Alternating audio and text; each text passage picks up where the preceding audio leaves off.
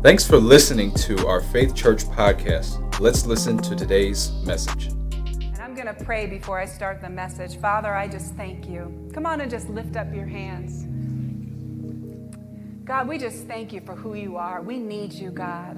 Lord, I pray for your anointing and your grace on the word of the Lord this morning, on your word. God, I pray that I would only say what you want me to say, God, and nothing else.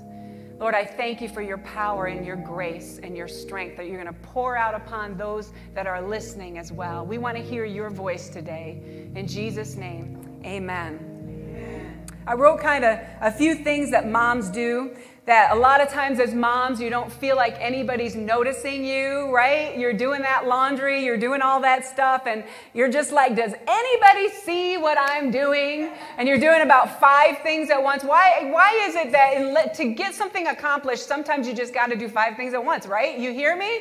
You got to do that laundry you got to start dinner you got to help the one with their homework you, you got to do several things all at once. And i wrote kind of a just a small list of everything that moms do that i want to say thank you for. Thank you, moms, for doing that laundry.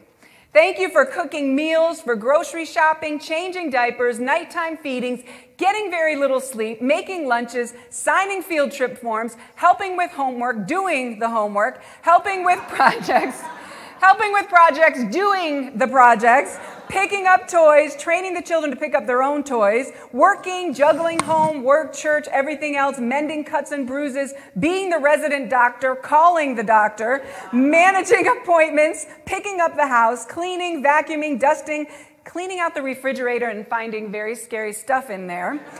All the while trying to hold on to your sanity while keeping everybody else happy.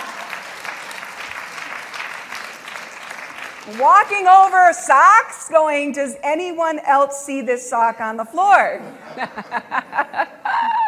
Four things I've learned, real quick, before I get to the word of the Lord. Four things I've learned being a mom, all right?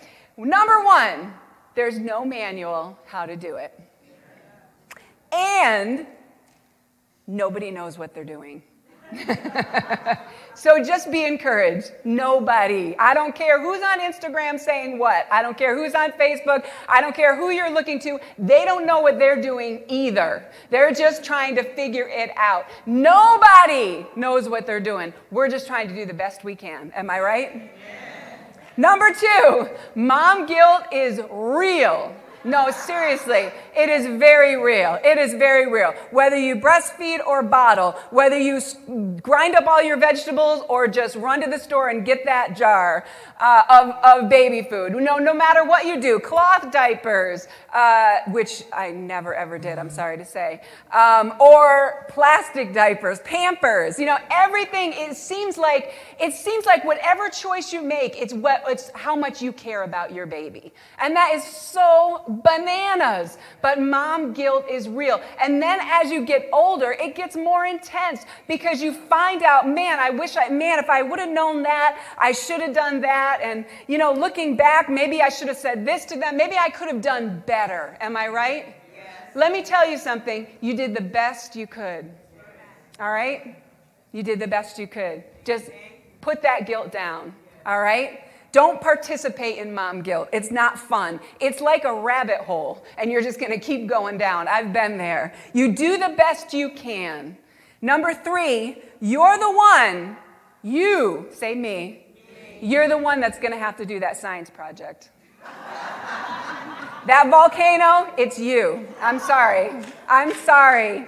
Okay, number four, you are not perfect. To say, I am not perfect. And a bonus one trust in, rely on, and lean on Jesus. He's the only one. When I've done things in my own strength, I crash and burn, and I get more frustrated and more frustrated and more frustrated. But when I learn to lean on the Holy Spirit, it's amazing how much smoother things go, how much more peace is in the home. Do you know that we set the tone for the house? Do you realize that? Our spirits, what we impart every day, because we do so much as moms, we are constantly imparting into the home. And what is in my spirit matters.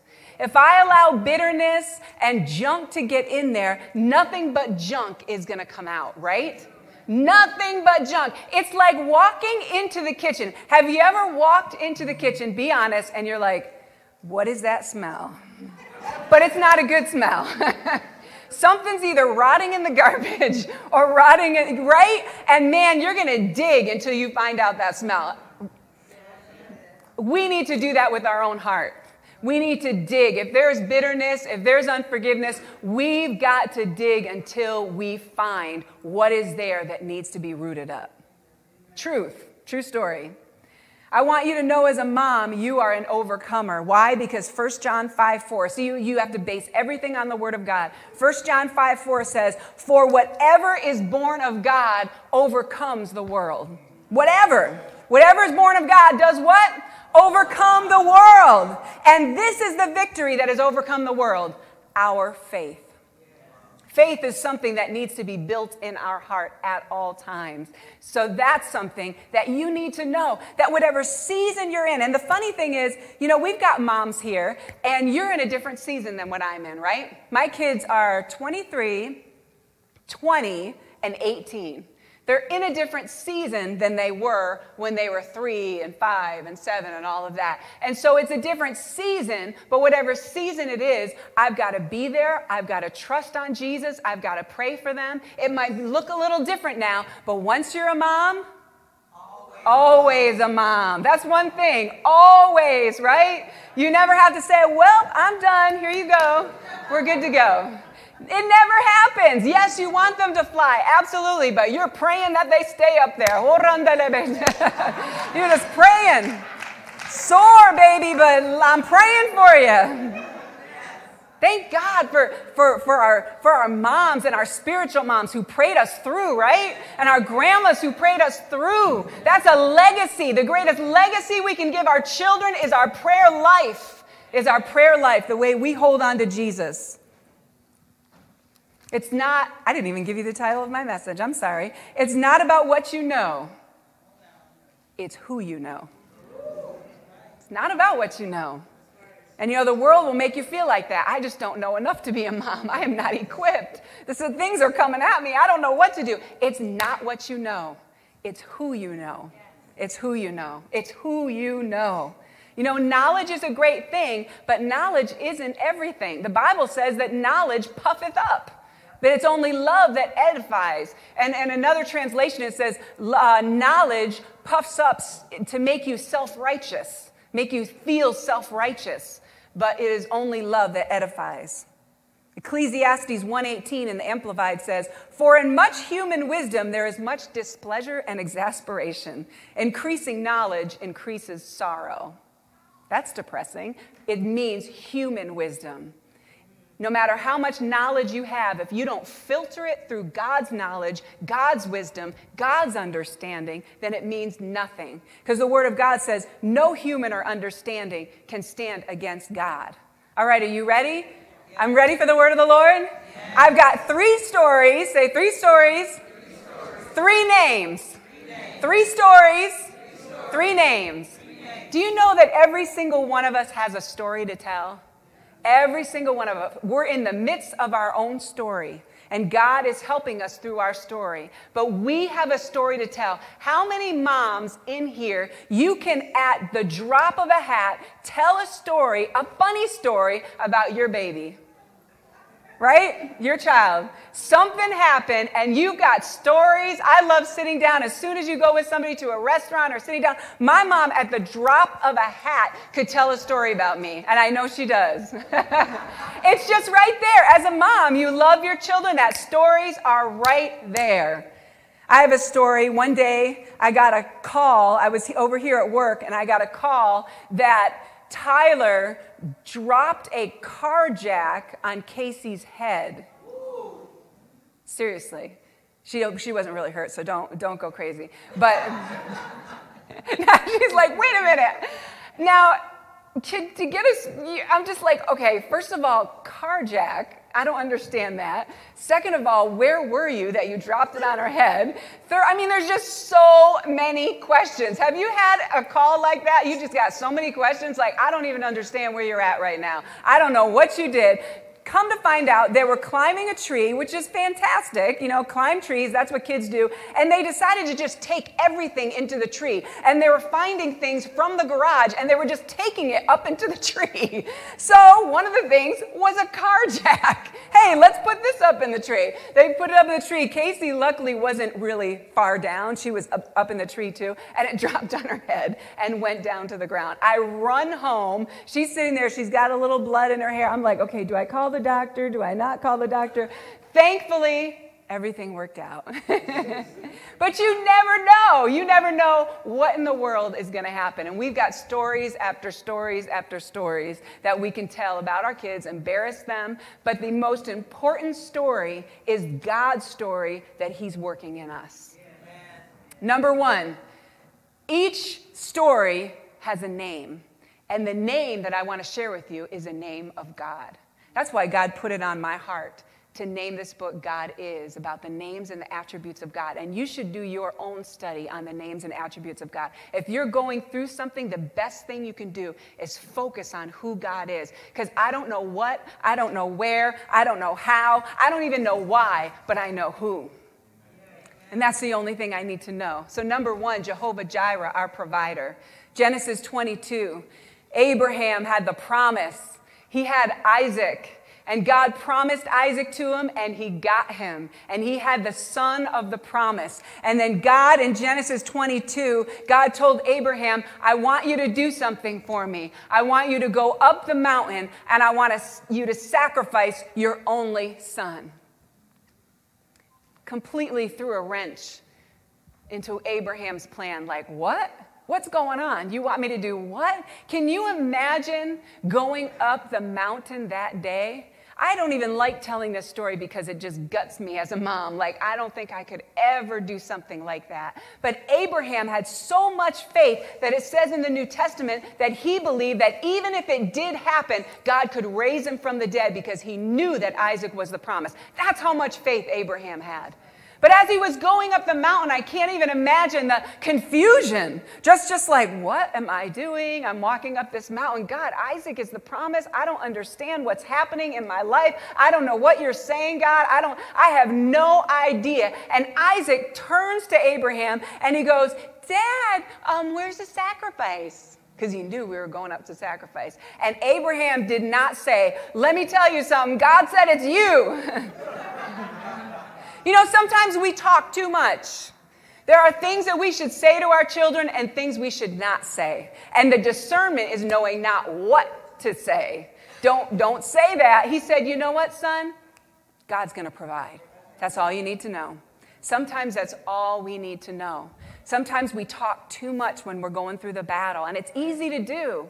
We talk too much to our friends, to our children. We're bleeding out on everybody when we're looking, when we need to look to the source. And as he got up and he was ready to sacrifice his son, an angel stopped him and said, Now I know that you're not putting your son above me. That's deep. You're not putting something above me. And at that moment, it says in Genesis 22 13, Abraham looked up. Abraham didn't look around like, where's the breakthrough coming? Where's the ram? Where's the ram? He didn't know what was going to happen. It said he looked up. He was looking to the Lord. It says Abraham looked up and saw a ram caught by its horns in the thicket. So he took the ram and sacrificed it as a burnt offering in place of his son. Abraham named the place Yahweh Jireh or Jehovah Jireh, which means the Lord will provide. Amen. To this day, people still use that name as a proverb on the mountain of the Lord, it will be provided.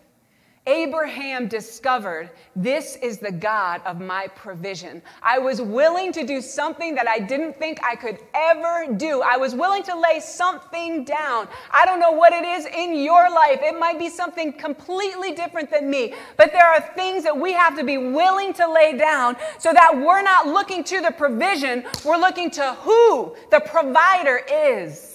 He's my provision. I don't know how it's going to happen. I don't know what's going to happen. I don't know why this happened. I don't know how it's going to happen, but I know who. And He's Jehovah Jireh, my provider. And if I know who He is, then He's going to provide the provision. Number two, number two, Jehovah Nisi. The Lord is our banner. The Lord is our banner. When, when armies would go into battle, they would all have a banner. And you would know right away whose banner is whose based on what they were flying. And they were going into battle with the Amalekites. Moses was, and there's four people in this story there's Moses, there's Joshua, there's Aaron, and there's Hur. Not her as in her, but her, H U R, the name. And they were all going into battle. And Moses said something to Joshua. He said, Moses commanded Joshua, choose some men to go out and fight the army of Amalek for us. Tomorrow I will stand at the top of the hill holding the staff of God in my hand. The staff representing authority, right? The staff representing Joshua, you go out and battle, but I'm going to stand. Moses was in the place of intercession. And let me tell you something each person in this story had to have their part. Joshua had to fight, Moses had to lift up his arms and hold the staff, and Aaron and Hur had to lift up Moses' arms. Everybody had a part to play. If somebody wasn't playing their part, they were losing. Because when Moses got weary, like you would, I mean, try to just lift up your hands and just try to keep it there for a long time, and you'll see that's a hard thing to do. And Moses got weary, and Aaron said, Hey, come on, we got to lift up Moses' arms because he saw that every time Moses put his arms down, they were losing. Now, naturally speaking, you would say, well, Moses didn't have anything to do with that battle. Joshua won the battle. He was down fighting. But if Moses wasn't in the place of intercession, the battle would not have been won. Listen, moms, you have a place that is important, and it is called a place of intercession. And I don't care how many years have gone by. I don't care how many, how many children you have or how old they are. You are Moses or you're Joshua or you're Aaron or you're Hur. You need to be lifting somebody up or you need to be interceding or you need to be fighting. The problem is sometimes we're fighting when we're supposed to be praying. Sometimes we're on the sidelines when we're supposed to be lifting up somebody's arms. And it's up to us to be able to know and to have that discernment. God, what season am I in? In this season, is this what you want me to do? In this season, I'm Joshua. In this season, I'm Moses. In this season, I'm Aaron. In this season, I'm Hur. What season am I in? What is it that you want me to do so that I can win the battle? Now we know that Jesus has already won, but we've got battles down here on earth that we need to face because uh, Revelation 2 says, He who overcomes, I'm going to give manna to. He who overcomes, this is the end of the age. He who overcomes, I'm going to give a bite out of the tree of life. He who overcomes. So we know that when we're on this earth, we're to be what? Overcomers. That's what God has called us to do, to overcome to overcome. You've got to know what season you're in, and you've got to know that it's your winning season. That no matter what you're facing, God has called you to win. You to win. You are not to be defeated. You are a daughter of the king, moms. You're a daughter of the king. That means you've already won because of what Jesus, you know, it says in, in Corinthians 2.14, 1 Corinthians, it says, thanks be to God who always leads us in triumph in Christ Jesus. As long as I'm in Jesus, I am being led in triumph wherever I go. I triumph wherever I go. Not because it's anything to do with me, it's because I got Jesus. Hey, I don't know what's going to happen, but I know Jesus. I know He's the answer. I don't know why this happened. I know Jesus. I, I don't know how this is going to work out. I know Jesus. I don't know except Jesus. And that's all I need to know. No matter what stage of motherhood you're in, you are important.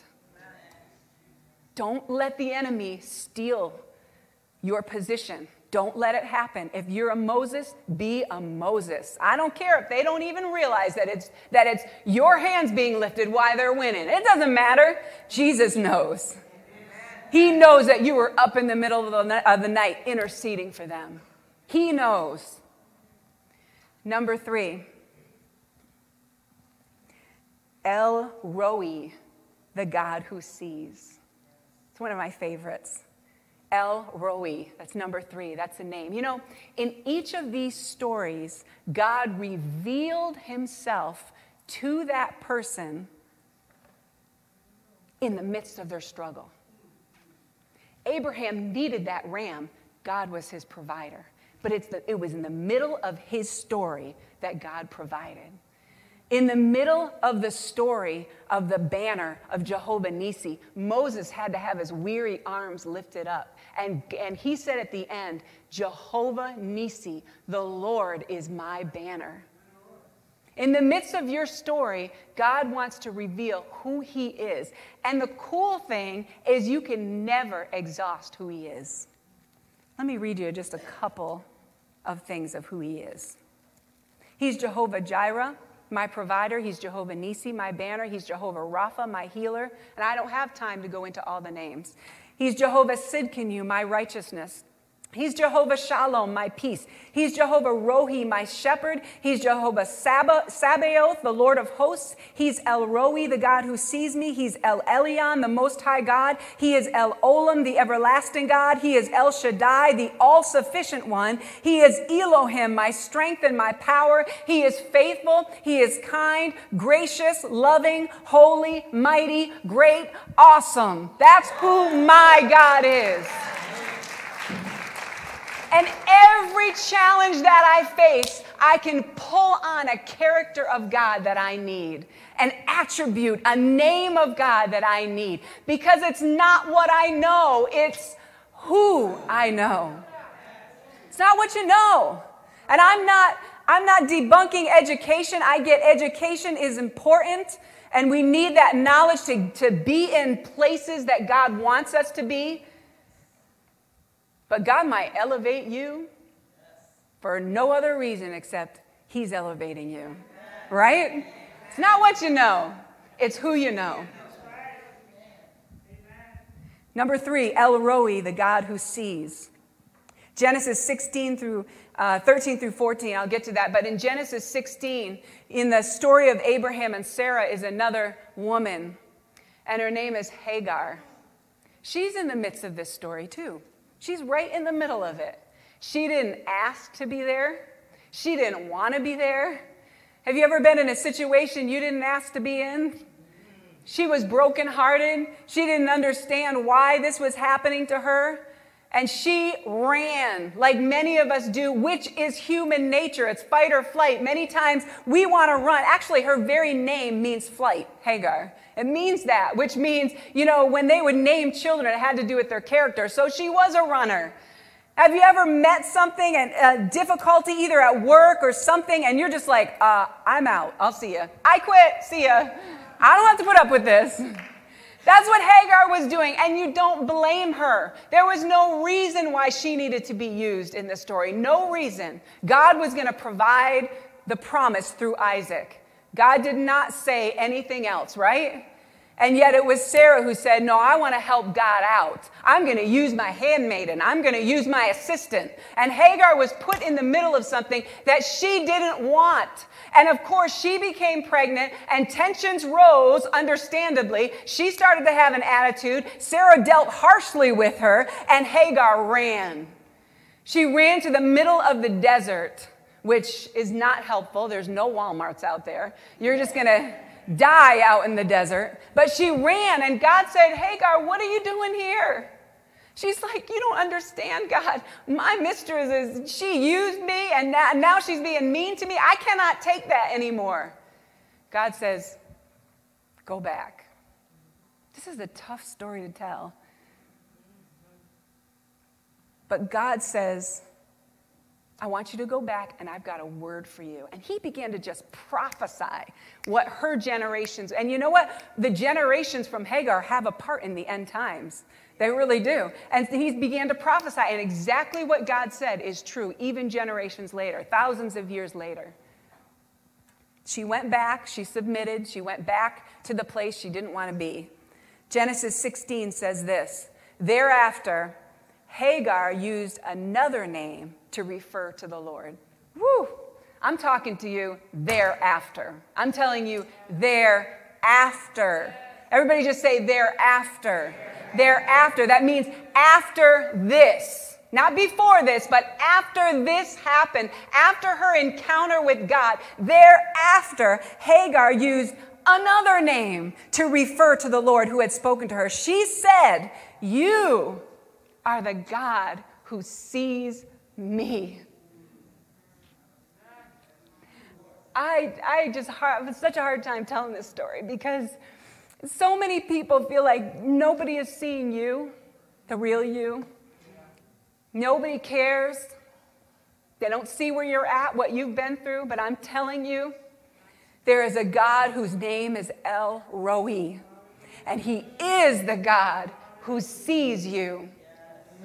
And it says here, and she said, You are the God who sees me. And she also said, Have I truly seen the one who sees me? She was flabbergasted. She was like, Did this just happen?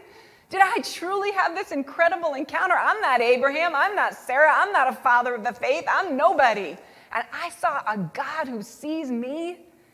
So that well was named Beer Lahai Roi, which means well of the living one who sees me.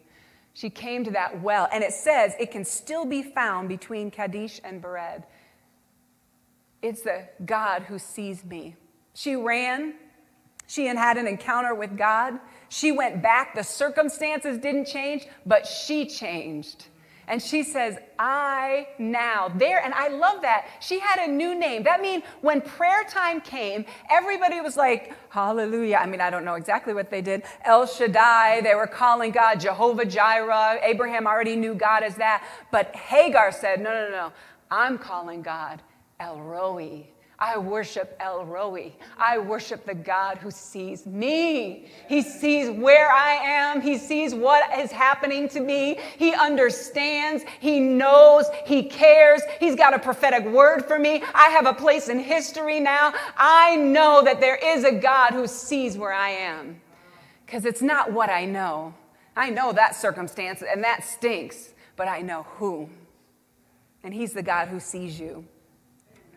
When things get tough, in, you know, in Psalm 139, 7 and 8, where can I go from your spirit? Where can I flee from your presence? If I ascend into heaven, you're there. If I make my bed in hell, behold, you are there. He had a plan for her. You know, when things get tough, we tend to run. We want to get out of the situation as fast as we can. We run from our city, our church, our marriage, our state. Running won't solve anything. You still have to deal with you in the next situation you face. That's the thing. You can run, but guess what? You're still there. run again. There you are. Thank you. And you got to still deal with you because part of the problem is you. You've been through some hard times, and maybe you're going through a hard time right now. God wants you to know that it's your winning season right now. You're in a season right now, but guess what? You win. But you have to believe it. You have to grab a hold of it, not through your own strength. You know, when you're, you know, strong and say, I'm winning, this is my winning season, it's not about you. You know that it's about Jesus. Because if we did anything in our own strength, we would all be flat down on the ground. It's all about Jesus, but you have to believe that it is God who leads you in triumph. You can't get joy from your job. You cannot get joy from your career, your status in society, your great home, your spouse, your children, the American dream, a beautiful car, being a TikTok legend, whatever that is. You can't get joy from that. None of those things will give you what you're really looking for. The answer is Jesus. It's knowing the God who sees you. He cares for you and He wants you to spend time getting to know you, Him. And He wants to spend time with you. He's the God who sees you. He's Jehovah Jireh, He's your provider. He's Jehovah Nisi, He's your banner. Get your own banner down. Stop waving your own banner. Your own banner represent your own strength. Put that down and say, God, I need your banner.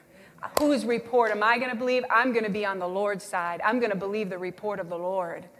And finally, I'm going to declare, El Roi, you're the God who sees me. You're the God who sees me. Woo! Hallelujah. Come on and give God glory. I have a song that I've asked Donna to dance to. She did it um, the night of Women's Night of Empowerment. It was awesome. And in the middle of the song, she starts singing, um, It's Your Winning Season. I want you to just lift up your hands before she comes up, and I want you to receive from the Spirit of the Lord that God is causing you to be led in triumph through Christ. And whatever season it is, it may look terrible. It may look like it's not going to turn around. But according to Jesus, because of the cross, because of the blood, because of what he did, because of the resurrection, it is your winning season. You will win because you've got the Lord on your side. You are an overcomer. They overcame him by the blood of the Lamb and the word of their testimony. It's your winning season. Thanks again for listening to our Faith Church podcast. We are so glad you chose to listen to this message. Be sure to subscribe to our podcast to receive notifications when we release new content. Also, follow us on Instagram and Facebook at Faith Church Rock to find out more information about what is currently happening at Faith Church.